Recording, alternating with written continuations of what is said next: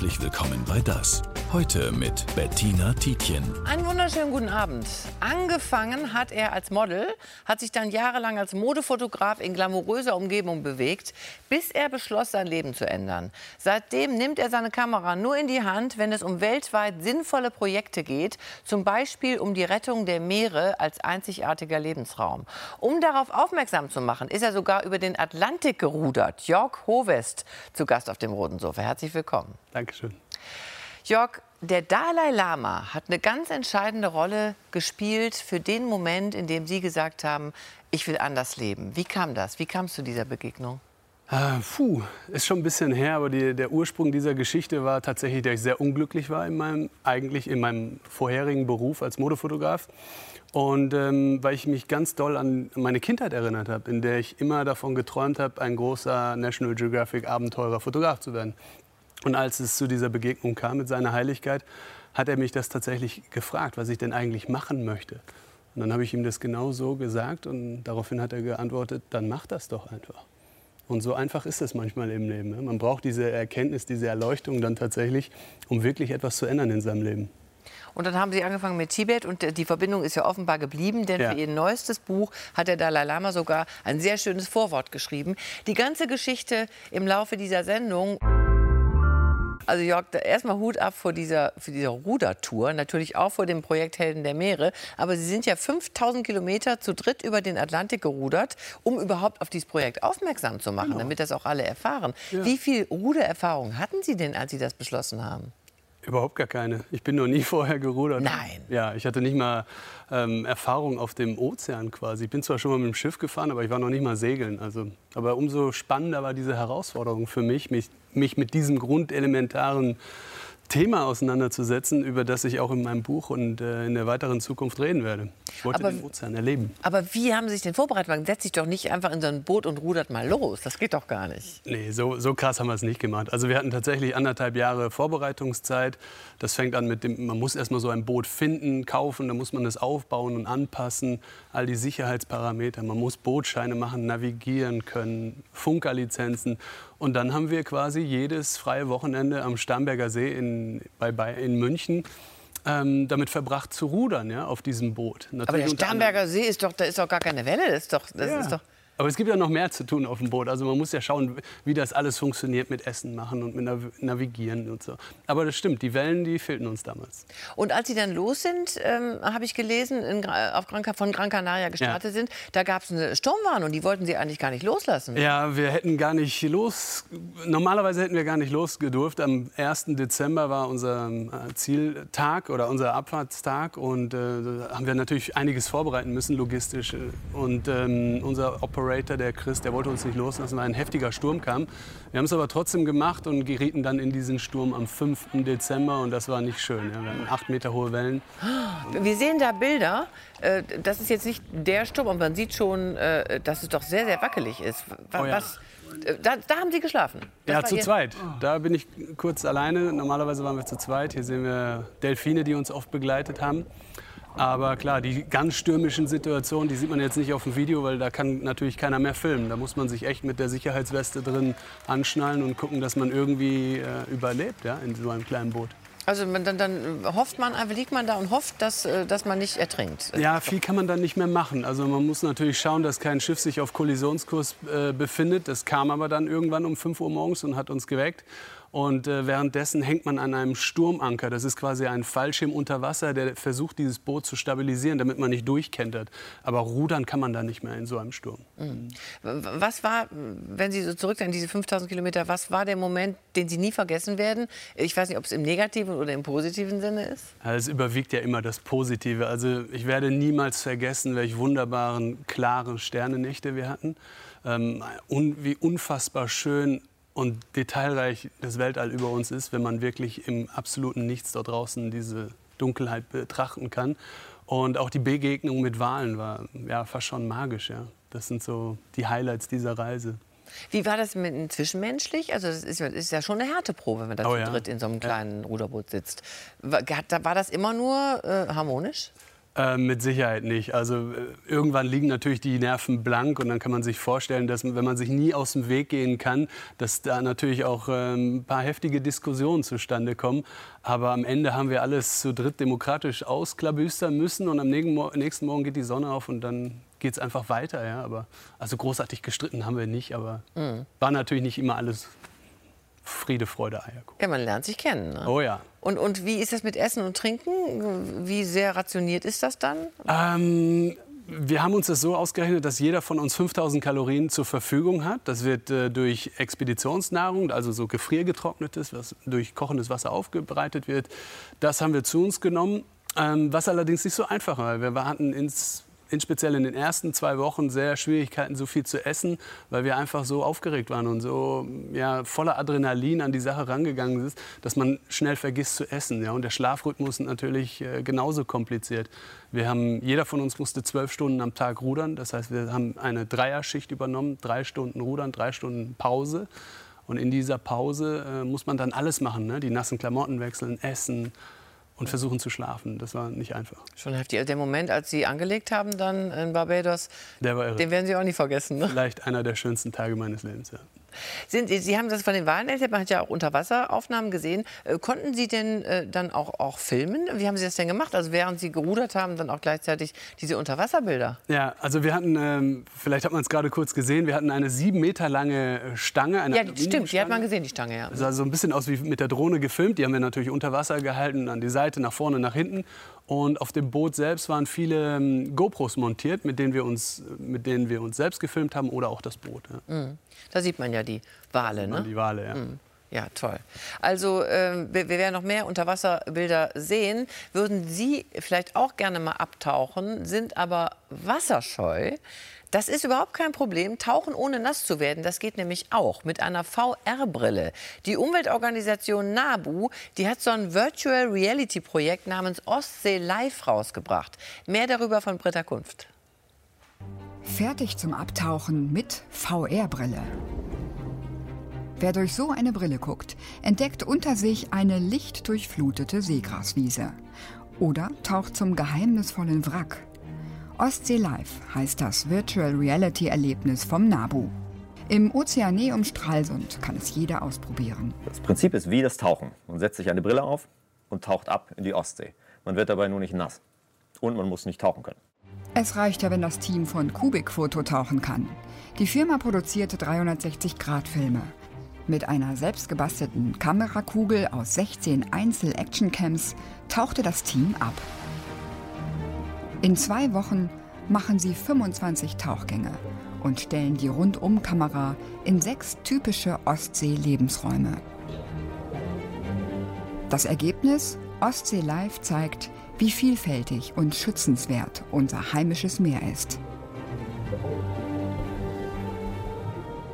Irgendein schlauer Mensch hat mal gesagt, ähm, nichts ist spannender als die Realität. Und wir bilden mit unseren dreihundertsechzig Grad Welten die Realität ab, und zwar in einer ähm, komprimierten Fassung. Das heißt, wir ermöglichen es, Dinge zu zeigen, die, auf die man sonst Stunden warten müsste, wie zum Beispiel Schweinswal oder Tage. Die sind bei uns halt da. Auch auf normalen Bildschirmen präsentiert Ostsee-Live die Schönheit und die Bedrohung durch uns Menschen. Kim Detloff vom NABU ist davon überzeugt, dass beides geht. Ich mache immer gerne die Seegraswiese auf, weil die ja so ein bisschen freundlicher ist, so lichtdurchflutet ist. Während das Wrack ja so ein bisschen düster ist und eher die Abenteurer abholt. Die virtuelle Realität spricht andere Zielgruppen an. Vielleicht nicht die, die der NABU in der Vergangenheit angesprochen hat, sondern gerade junge Leute, technikaffine Leute, die noch keine richtige Berührung mit dem, mit dem Naturschutz, mit dem Meeresnaturschutz hatten. Und wenn wir denen eben zeigen, dass beides miteinander vereinbar ist, dass man, dass man spielerisch Natur erleben kann und dass man dann auch noch so ein bisschen mitbekommt, wie kann ich denn mit meinem täglichen Handeln im Kleinen etwas für den Meeresschutz tun, wie ich konsumiere, wie ich Fisch esse, ob ich äh, meinen Müll trenne. Ich glaube, das ist das Spannende, das ist, glaube ich, ähm, moderne Umweltbildung und das haben wir versucht mit Ostsee-Live umzusetzen. So erfahren die V R-Brillentaucher im Meeresmuseum zum Beispiel etwas über Verschmutzung und Algenwachstum. Oder erleben die Belastung durch Unterwasserlärm hautnah, wie ein Schweinswal. Auch Überfischung ist ein Thema.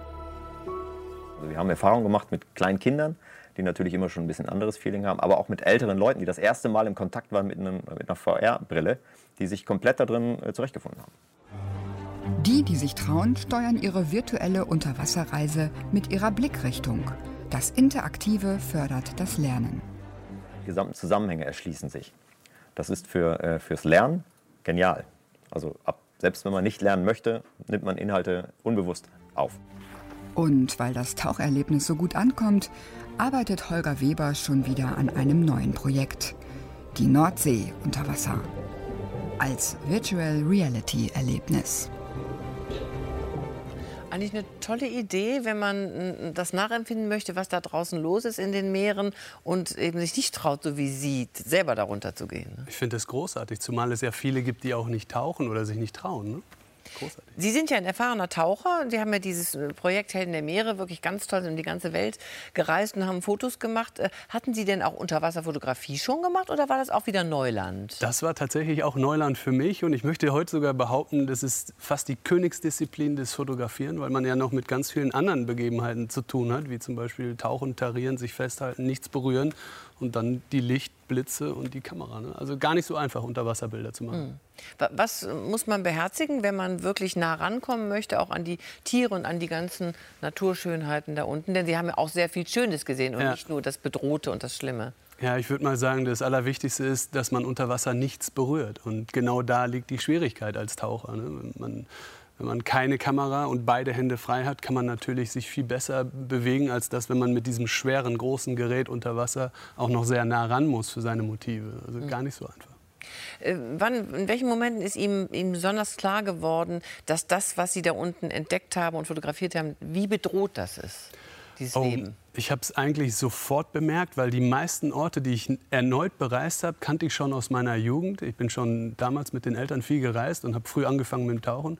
Und all diese wunderbaren, ich möchte fast sagen regenbogenartigen Unterwasserwelten, die gibt es heute zum größten Teil nicht mehr. Ja? Das heißt, man, man endet in Tauchparadiesen und sieht eine, eine tote Wüste vor sich unter Wasser. Und das ist natürlich traurig. Mhm.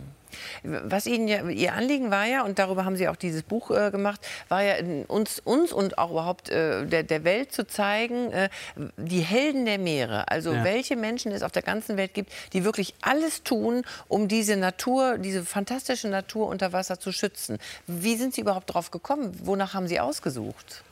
Ich habe sehr global erstmal recherchiert, um mich die, der Frage zu stellen oder zu konfrontieren, was macht man eigentlich gegen diese ganze Plastikverschmutzung oder wo kommt eigentlich der Fisch her, den wir essen, ja? Und wo ist der Unterschied zwischen einem domestizierten Tier und dem Wildfang, ja? Und wie ist das Gleichgewicht? Und da findet man relativ schnell erschreckende Dinge da draußen, um im gleichen Schluss aber auch einen adäquaten Lösungsansatz zu entdecken.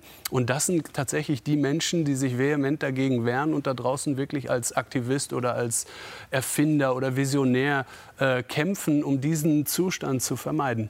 Und da gibt es ja wirklich ganz unterschiedliche ähm, ja. Ansätze. Es gibt ja Menschen auf Sansibar, Einheimische, ja. die äh, sich dafür einsetzen, dass nicht mehr so viele Muscheln äh, mit nach Hause geschleppt werden. Äh, dann gibt es eben die Umweltschützer, äh, gucken wir uns gleich auch noch an. Also das sind ja ganz viele einzelne Bestandteile. Und ihr, ihr Anliegen ist ja auch, die miteinander zu vernetzen, ganz damit die genau. überhaupt voneinander wissen. Wie machen Sie das denn? Ganz genau.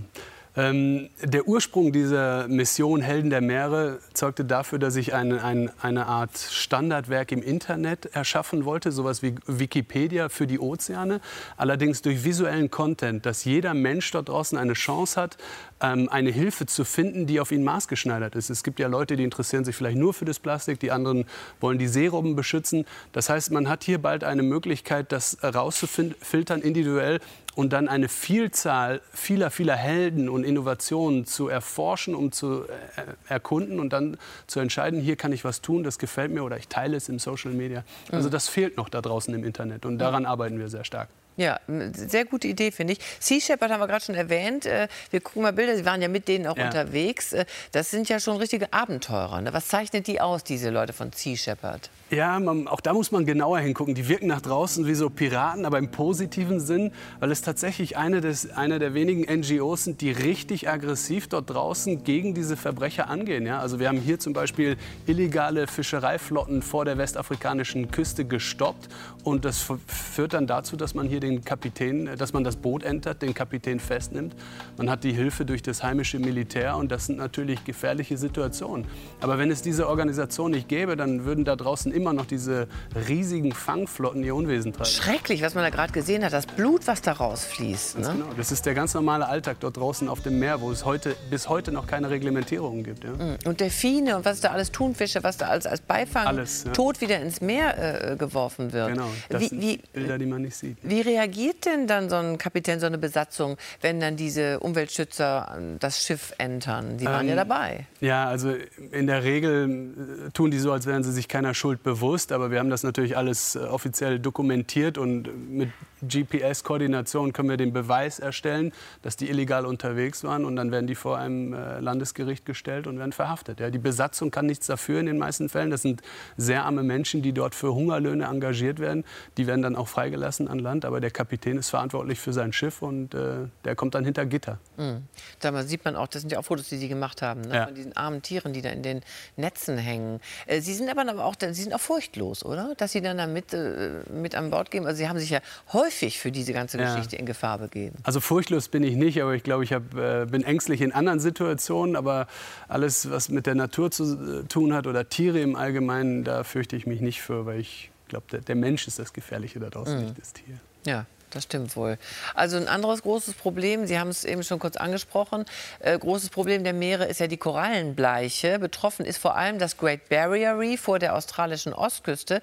Das ist ja das größte Korallenriff der Welt. Gitta Olsen von Gehr erklärt kurz, was da passiert. Lebensraum für unendlich viele Tierarten. Von der Meeresschnecke bis zum Hai. Korallenriffe sind die größten von Lebewesen geschaffenen Strukturen der Welt. Denn Korallen sind Lebewesen. Aber diese einzigartigen Lebensräume sind weltweit vom Aussterben bedroht. Korallenbleiche heißt das Phänomen. Hauptursache die Erwärmung der Ozeane. Eine Temperatur über neunundzwanzig Grad zerstört die sensible Symbiose von Nesseltier und Alge. Es bleiben weiße Skelette. Einige können sich regenerieren, andere nicht. Ein Fünftel aller Riffe weltweit sind bereits verschwunden. Es gibt zahlreiche Versuche, sie zu schützen. Aufwendiges Auftragen von Sonnenschutz auf das Wasser oder Züchtung von temperaturresistenteren Arten, die der Erwärmung des Wassers trotzen. Der Engländer Andrew Hewitt hat in Thailand eine Korallenaufzuchtstation gegründet. Sein Ziel, eine Neuansiedelung von Korallen an künstlichen Riffen. Eine Sisyphusarbeit. Für York Hovest ist er ein Held der Meere. Ja, haben wir wieder einen gesehen, einen, einen ihrer Helden. Was machen die genau? Ich habe es noch gar nicht richtig verstanden mit diesen Zahnbürsten. Ja, genau. Also der Andrew, was er macht oder wofür er bekannt geworden ist, was auch schon heute weltweit Schule gemacht hat, ist, dass er Korall- Korallensetzlinge neu anpflanzt. Und zwar in Gebiete oder in Bereiche, wo es entweder etwas kälter ist, also in, in tieferen Lagen oder in strömungsreicheren äh, Wasserschichten, wo diese Setzlinge eine neue Chance haben, ähm, zu wachsen. Ja? Aber es ist eine sehr fragile Angelegenheit, weil die wachsen maximal ein bis zwei Zentimeter pro Jahr. Und sie müssen jede Woche ja, gereinigt werden. Das heißt, man braucht viele Volontärs, viele Helfer, die sowas machen. Und da dieses Phänomen nicht nur am Great Barrier, sondern um den ganzen Globus der Äquatoriallinie mhm. vorhanden ist, haben wir hier ein, eine neue Art äh, Tauchattraktion geschaffen, die durchaus positiv ist, weil die Menschen anfangen, diesen Korallen zu helfen wie die Gärtner der Meere. Wunderbar. Mhm. Sind denn wirklich auch alle, die dann mal da ankommen, sagen, ach, ich möchte mal was tun für die Umwelt, sind die denn dann alle auf Dauer auch vorsichtig oder gibt es dann auch so Umwelttouristen, die dann eher wieder das Gegenteil bewirken? Mhm, davon gibt es leider Gottes auch sehr viele. Viele Menschen oder viele Nationen, dessen Herkunft diese Menschen können noch nicht, gar nicht schwimmen. Ne? Das, auch diese Bilder sieht man oft, ähm, sehr, sehr oft verbreitet in der asiatischen Welt, dass die Menschen mit Schwimmwesten ins Meer gehen und auf diesen Korallenbänken stehen, um Fotos zu machen. Das Eben, die machen ja auch alles kaputt. Richtig, auch Sonnenschutzfaktor ist natürlich ein schwerer Schaden für diese Bänke, für diese Biosphären. Ja.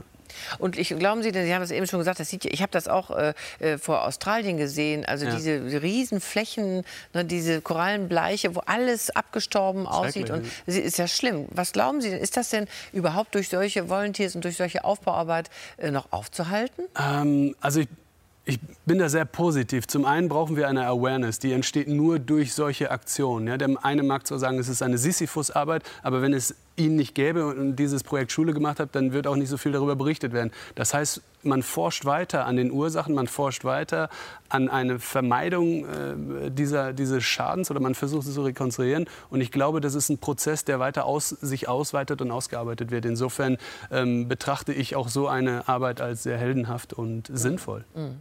Wie, wie ist das denn eigentlich zu erklären, dass es, Sie haben ja auch wunderschöne Fotos gemacht von bunten Korallenriffen, die noch total intakt erscheinen, dass dann plötzlich so eine Stelle kommt, ja. wo vorbei ist mit Farbe und ja. ist alles grau. Genau, das liegt daran, dass die Aufnahmen, die, wo alles in Ordnung ist, diese schönen bunten, meistens in Naturschutzreservaten waren, wo keiner hin darf. Ja? Also wir hatten spezielle Genehmigungen vom Naturminister, Naturschutzgebiete, die zu bereisen und dort sind solche Aufnahmen uns gelungen. Aber ja.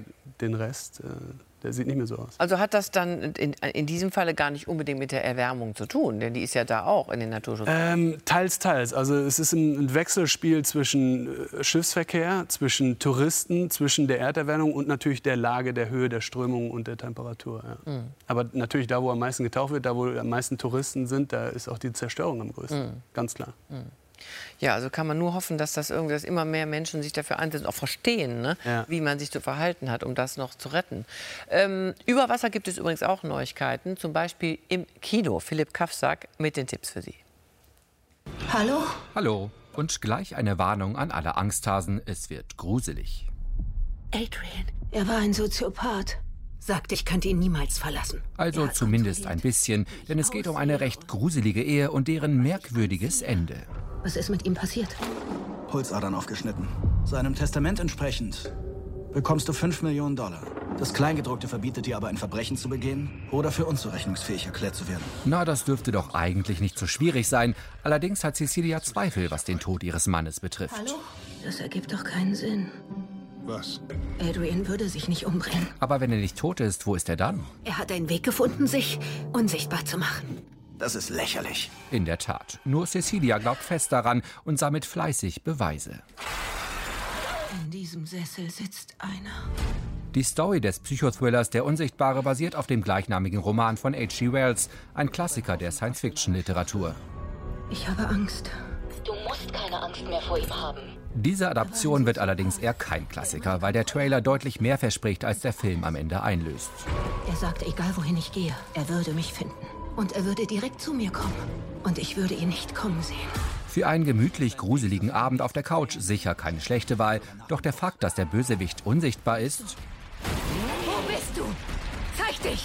...macht das Ganze irgendwie auch ziemlich langweilig. Da längst nicht alle vermeintlichen Schockmomente wirklich zünden. Zumindest Hauptdarstellerin Elizabeth Moss verfälscht durchaus überzeugend dem Wahnsinn. Er ist hier, er ist hier! Ich kann nicht sehen! Ja, ist ja gut. Nervt dabei aber auch ziemlich. Nein, nein, nein, nein. Doch, doch, doch, doch. Ein Film, der Horrorfans zwar nicht enttäuschen dürfte, aber viel mehr als nicht enttäuscht sein ist nicht drin. Und Zartbeseitete werden wohl ohnehin ziemlich schnell die Flucht ergreifen. Einfach, Emily. Oh. Deswegen nur zwei. Von fünf Sternen.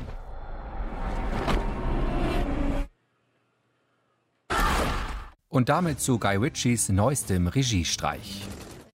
Es war einmal ein junger, dummer Drache, der einen weisen und gerissenen Löwen aufsuchte, um dessen Jagdrevier zu kaufen. Dieser Löwe ist Drogenbaron Mickey, der halb Europa mit Marihuana versorgt. Die sanfte Mary Jane ist meine Braut. Das juckt doch keinen. Sie sollten lieber über mein Angebot nachdenken. Denn eigentlich würde sich Mickey gern zur Ruhe setzen. Die Sache mit der Nachfolge gestaltet sich allerdings schwierig. Ich darf nicht alles über die verschiedenen Rollen verraten. Es geht natürlich um viel Geld, ist ja immer so. Die Folge ein wildes Wirrwarr aus potenziellen Käufern, einer skurriler als der nächste. Er heißt Fuck, aber mit P H, also Verhack. Bitte. Komm, Verhacking runter. Bitte. Fuck. Mit The Gentleman kehrt Regisseur Guy Ritchie zu seinen Wurzeln zurück. Nach Hollywood-Blockbustern wie Aladdin oder Sherlock Holmes endlich mal wieder eine herrlich altmodische Gangsterkomödie. Genial. Ihr habt also einen umgebracht? Nein, eigentlich war das eher die Schwerkraft. Und das mit einer exzellenten Besetzung wie Matthew McConaughey und Colin Farrell. Hast wohl deine Mundspülung mit Katzenpisse verwechselt. Absolutes Highlight ist aber Hugh Grant, als schmieriger Privatermittler kaum wiederzuerkennen. Ich will spielen, Raymond. Okay. Jetzt nimmt die Sache Fahrt auf, was? Ja, über mangelnde Geschwindigkeit kann man sich bei diesem Erzähltempo wirklich nicht beklagen. Eine höchst amüsante Actionkomödie, die genau das hält, was sie verspricht, auch wenn die Story als solche nicht wirklich originell und ziemlich brutal ist. Exakt. Zur Wertung. Wie wär's mit einem Steak? Oder wie wär's mit vier von fünf Sternen? Ja, ist gut. Ich glaube, den gucke ich mir an. Äh, hier müffelt es ein bisschen, wo York Hovest und ich jetzt sitzen. Wir sitzen auf einer Müllkippe. Das ist wirklich echter Müll hinter uns. Ein Foto, das äh, Sie gemacht haben auf Haiti. Äh, das ist wirklich also so, so ziemlich äh, der Gipfel dessen, was man so an Vermüllung in traumschöner Gegend erleben kann. Was haben Sie da, auf was sind Sie da gestoßen auf Haiti? Ähm, also das ist die Hauptstadt Port-au-Prince in Haiti. Die, wir kennen das Land vielleicht von den katastrophalen Erdbeben damals, ja, und von den Wirbelstürmen. Ähm, das Problem an, an dieser Stelle ist, dass hier, es gibt keine Infrastruktur mehr in diesem Land. Ja? Das heißt, ähm, den Leuten ist keine Zu- Schuld zuzuweisen dafür, dass sie ihren Müll fallen lassen oder diese Ansammlungen sich am Strand befinden. Das ist alles Plastik, was durch die Flüsse ins Meer geschwemmt wird. Ja? Das heißt, es entstehen von selbst solche Strände. Und da war tatsächlich mal Sand unten drunter, das und das ist Meter hoch. Ja? Und ähm, so sieht es dort in vielen, vielen Teilen der Insel aus. Ja. Katastrophal. Und wie, wie leben die Menschen da? Haben Sie die Möglichkeit gehabt, ja. äh, mal, mal sich ein bisschen zu kommunizieren und oh ja. zu erfahren, äh, ob da überhaupt ein Bewusstsein dafür entsteht ja. oder da ist? Also den, den Menschen ist es zutiefst unangenehm, dass sie in dem Müll leben, aber denen bleibt keine andere Wahl. Ja? Es gibt keine Alternative, irgendwo anders hinzuziehen. Das heißt, sie leben nicht nur im Müll, sie versuchen im Umgang mit diesem Material irgendwas zu suchen und zu finden. Und genau hier habe auch ich meinen Held gefunden, der für diese große Problematik eine weltweite Lösung parat hat. Wir, wir gucken uns die Bilder mal an, dann Sie erzählen uns am besten, was das für ein Mann ist und was der für einen Lösungsansatz hat. Genau. Da sieht man erstmal. Das ist der Strand von oben. Und ähm, hier sieht man die Arbeiter, die quasi im Recycling-System von Plastic Bank, einer Initiative von David Katz, arbeiten. Und diese Menschen wurden vorher geschult und versuchen heute aus diesem Elend verschiedene Materialien rauszusuchen, um die in Auffangstationen zu sammeln und als Gegenwert dessen ähm, den Zugang zu Essen, Elektrizität oder Geld bekommen. Ja? Und ähm, wir reden hier über ein ganz simples Recycling-System, das ähm, als Granulat wieder zurückgeführt wird in unsere Welt. Ja? Das heißt, wir sehen heute in der Industrie auf der ganzen Welt Produkte, die aus recyceltem Material hergestellt worden sind, teilweise zu hundert Prozent dessen Ursprung aus der dritten Welt kommt. Und somit schließt sich dieser weltweite Kreislauf aus Recycling, der eigentlich ganz einfach ist. Ja. Das einzige Problem ist, wir müssen diesem Müll einen höheren Wert geben, damit der nicht unbedingt ähm, teurer ist als der Rohstoff Öl, aus dem Plastik hergestellt wird. Ja. Aber damit hätten wir diese Lösung für diese weltweiten Müllprobleme. Das heißt, und wir sind sehr nah dran. Ja. Das heißt, man könnte dieses Modell äh, auf ganz viele andere ja. Gebiete auch äh, übertragen und das genauso machen. Absolut. Und wir tun damit was Gutes. Ja. Also wer möchte denn nicht ein Produkt kaufen? Wir, wir können ja heute nicht ausschließen, dass wir alle Produkte verwenden, so wie wir es schon immer tun. Ja, daran wird sich auch nie was ändern. Aber wie schön wäre es denn, wenn wir unsere Shampooflasche hätten oder unsere anderen Artikel und wüssten, dass wir mit diesem Kauf dieser Flasche in der dritten Welt geholfen haben, ja, den Menschen und natürlich auch an zweiter Stelle der Umwelt. Mhm. Mit Ihrem Buch kann man ja auch äh, helfen. Ne? Also das ist Ganz ja auch, genau. ein, Sie, Sie, man trä- trägt ja dazu bei, äh, die ist, äh, Organisation Sea Shepherd zu unterstützen. Genau. Mit jedem Kauf eines Buches von mir wird ein Teil gespendet an diese Schutzorganisation und die können es auch sehr gut gebrauchen, ähm, weil es ist eine große Flotte weltweit und die Menschen, die dort arbeiten, arbeiten zum größten Teil alle ehrenamtlich. Mhm. Wie hat sich denn eigentlich Ihr eigenes Verhalten durch all das, was Sie gesehen haben, äh, Bei, diesem, bei diesen vielen Reisen geändert, was um, Umweltschutz angeht? Ähm, ja, man, man darf nicht vergessen, man kommt ja immer wieder zurück in seine Welt und wir leben natürlich in einer Welt des Überflusses, aber man wird auch viel sensibler für gewisse Themen und ich habe mich schon vorher eigentlich versucht zu reduzieren, was den Konsumverhalten von Fleisch und Fisch zum Beispiel anbelangt. Aber gerade im Umgang mit Plastik kann man heute sehr schön unterscheiden und ähm, überprüfen, wo was herkommt. Also der Endkonsument kann sich auch anpassen und vielleicht so ein bisschen seinen Lebensstandard verändern, um dadurch auch ein Zeichen zu setzen. Ja, muss nicht jeder zum Aktivist werden, aber am Ende sind wir die Stimme für den äh, für den Konzern, für die Fabrik, und die werden sich anpassen. Wenn wir was verändert haben wollen, dann wird sich die Industrie anpassen, und das ist, glaube ich, die Bewegung, die wir gerade alle spüren auf der Welt. Mhm. Und das passiert. Mhm. Und wenn man ähm, sich informieren möchte und gucken möchte, was kann ich vielleicht auch aktiv in kleinem, in kleinem Rahmen beisteuern, dann kann man sich ja eben diese im Aufbau befindliche äh, Plattform angucken. Ganz genau. Ne? Und einfach sehen, was könnte was für mich sein. Ganz genau. Und zwar international. Genau. Weil, ja, wirklich, ja. Was ich bemerkt habe, ist, nach diesen ganzen Jahren des Reisens und äh, diesem Entdecken dieser Helden, dieser Aktionen, es gibt nicht Hunderte, es gibt Tausende Helden da draußen. Und die ist ja... Das wäre natürlich schön, wenn wir die erwähnen können, wenn wir die zeigen können, wenn wir die zugänglich machen können zu jedem, zu jedem im Internet ja, da draußen. Und das ist das Ziel, und das führen wir bald aus. Mhm.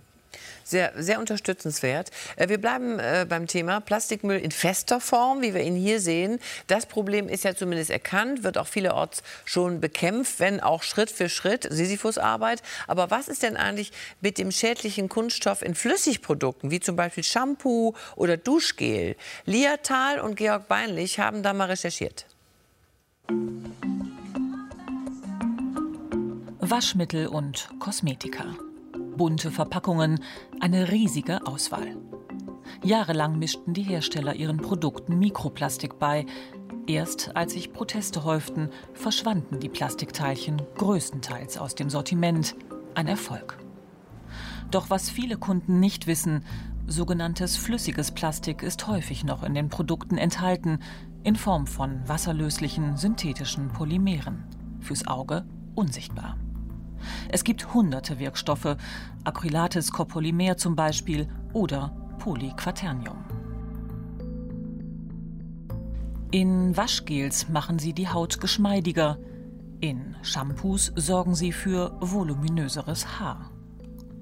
Kunststoffe, auf die Biologin Melanie Bergmann gut verzichten kann. Natürlich äh, brauchen wir auch Regularien, um flüssiges Mikroplastik äh, in den Griff zu kriegen. Denn auch hier ist davon auszugehen, dass es sehr schwer abbaubar ist und sich in der Natur anreichert. Welche langfristigen Folgen haben flüssige Kunststoffe auf die Umwelt? Forschungen gibt es dazu bisher kaum. Das Bundesumweltamt empfiehlt nach dem Vorsorgeprinzip, darauf zu verzichten. Verbraucherinnen und Verbraucher sollten daher bevorzugt zu Produkten greifen, die solche Stoffe nicht oder nur in geringen Mengen enthalten. Der flüssige Kunststoff gelangt ins Abwasser. Im Klärwerk reichern sich die Acrylsäurecopolymere im Klärschlamm an. Der landet dann als Dünger auf unseren Äckern. Über Bäche und Flüsse können andere Stoffe ins Meer gelangen. Polyquaternium zum Beispiel steht im Verdacht, Wasserorganismen zu schädigen. Und was sagen die Kosmetikhersteller? Beiersdorf äußert sich nur schriftlich. Umstellungen von bereits im Markt erhältlichen Produkten sind stets langfristige Prozesse. Auch die Verfügbarkeit geeigneter Alternativen sowie die bestehenden Verbrauchererwartungen und Gewohnheiten an das bewährte Produkt haben einen wesentlichen Einfluss auf die Umsetzungsgeschwindigkeit. Keine Alternativen? Langfristige Umstellungen, weil die Verbraucher daran gewöhnt sind? Ich denke, in erster Linie liegt die Verantwortung bei den Herstellern und nicht bei den VerbraucherInnen. Das wird ja gerne immer so ja, in deren Schuhe geschoben, aber letztlich hat man äh, doch wenig Einfluss auf das, was angeboten wird. Hessens Umweltministerin Priska Hinz setzt sich dafür ein, wasserlösliche Kunststoffe zu beschränken. Wir brauchen eigentlich eine europaweite Regelung, aber es ist jetzt auch schon möglich, über nationale Gesetzgebung äh, die Polymeren zurückzudrängen und hier äh, im Vorgriff schon Regelungen zu erlassen, dass flüssiges Plastik, das nachweislich schädlich ist, nicht mehr angewandt wird. Und dafür setzen wir uns mit unserer Bundesratsinitiative ein.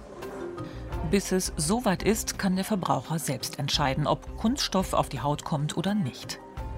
Handy-Apps können dabei helfen. Sie zeigen an, ob bedenkliche Inhaltsstoffe enthalten sind. Es gibt genug alternative Produkte, die ohne flüssigen Kunststoff auskommen. Immerhin ein kleiner Beitrag für den Umweltschutz. Es gibt noch viel zu tun, ne? Oh ja. Worüber wir noch gar nicht gesprochen haben, wenn man sowas macht wie dieses Projekt, auf der Welt rumreisen, Helden der Meere treffen, Fotos machen, Film, auch einen Film, wird ja auch einen Dokumentarfilm geben.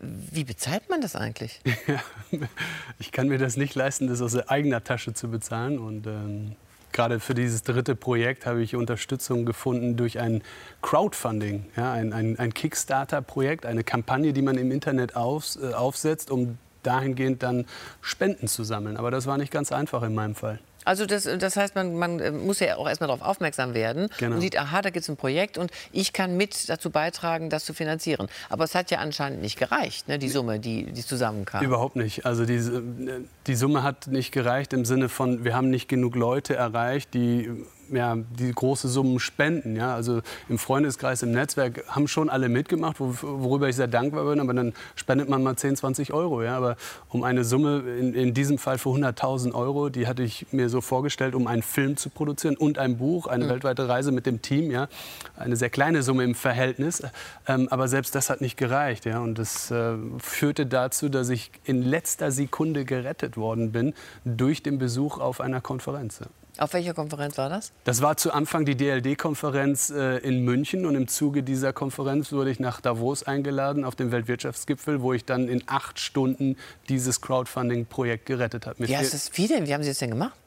Ich hatte, ich hatte mir eine kleine Visitenkarte gedruckt und darauf stand nur, da stand nicht meine Telefonnummer drauf, gar nichts. Da stand nur die Mission, ich möchte die, er äh, die Meere retten und wir haben acht Stunden Zeit. Ja? Und ähm, bitte helft mir dabei, also spenden, Link. Und ähm, ich habe mir in Davos ähm, sehr berühmte Menschen, sehr nicht vermögende, aber wichtige Menschen, C E Os, Vorstandsmitglieder rausgesucht und mir genau acht Minuten für jeden Zeit gelassen, um dem meine Geschichte zu erzählen. Weil ich wusste, in acht Minuten, ich muss ja noch heute Abend ein paar mehr Leute zusammenkriegen. Also es war der letzte Tag, der überhaupt möglich war? Acht Stunden vor Gibt's doch nicht. Schluss dieser Summe. Ja. Und man muss dazu sagen, wenn man die Summe nicht erreicht, die Zielsumme, dann ist das ganze Geld weg. Und alles verpufft ins Nichts. Dann säße ich heute auch nicht hier auf dem schönen Sofa. Und das hat wirklich in letzter Minute, hat das noch geklappt mit dem hunderttausend? Unwissentlich. Ich bin dann irgendwann auf meine Luftmatratze in der W G in Davos, weil ich mir kein Hotelzimmer leisten konnte, eingepennt, eingepennt völlig demotiviert. Ja, ich war am Boden zerstört. Ähm, und ähm, dann rief mich meine Frau, glaube ich, am nächsten Morgen um sieben Uhr an und hat mich nur erschreckenderweise gefragt, was ich denn letzte Nacht gemacht habe. Ja? Hab ich, ob ich mal aufs Konto geguckt habe. Ich sage, ich konnte es gar nicht glauben. Ja. Na, und dann war das, war, war das wirklich dann in diesem... Das ist ein Wunder passiert, ja. Das ist ein Wunder passiert. Wahnsinn. Weil wenn, wenn das nicht geklappt hätte, dann wäre das aus dem ganzen Projekt nichts geworden. Nichts geworden, richtig. Das ist ja, das ist ja schon fast wie ein Wunder. Ja. Aber daran sieht man aber auch, wie sehr Sie da mit Leib und Seele dahinter stehen und wirklich auch alles geben, ja, um das dann hinzukriegen. Gibt es eigentlich schon Pläne für, fürs nächste Projekt? Also dieses Projekt wird mich noch beschäftigen für ein paar Jahre, weil wir möchten diese Datenbank sehr groß fahren und weltweit berühmt machen, so dass sie jeder nutzen kann. Das heißt, hier müssen wir eine Firma gründen, hier brauchen wir Sponsoren, Kooperationspartner. Aber das Reisen und die Leidenschaft fürs Reisen, die hört damit nicht auf. Und ich habe da schon so eine Idee, was ich als nächstes machen könnte. Wahrscheinlich wird's da um, wird es um Sand gehen mhm. mit der nächsten Reise. Da sind wir gespannt. Aber erstmal unterstützen wir die, dieses Projekt und die Dokument, den, den Film will man natürlich auch irgendwann sehen. Vielen Dank, York Hovest, war spannend.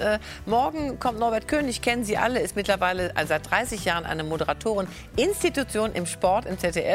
Und diese Sendung, falls Sie alles noch mal in Ruhe sacken lassen möchten, können Sie auch als Podcast hören. Gibt es in der A R D Audiothek. Jetzt kommt Ihr Landesprogramm. Schönen Abend noch.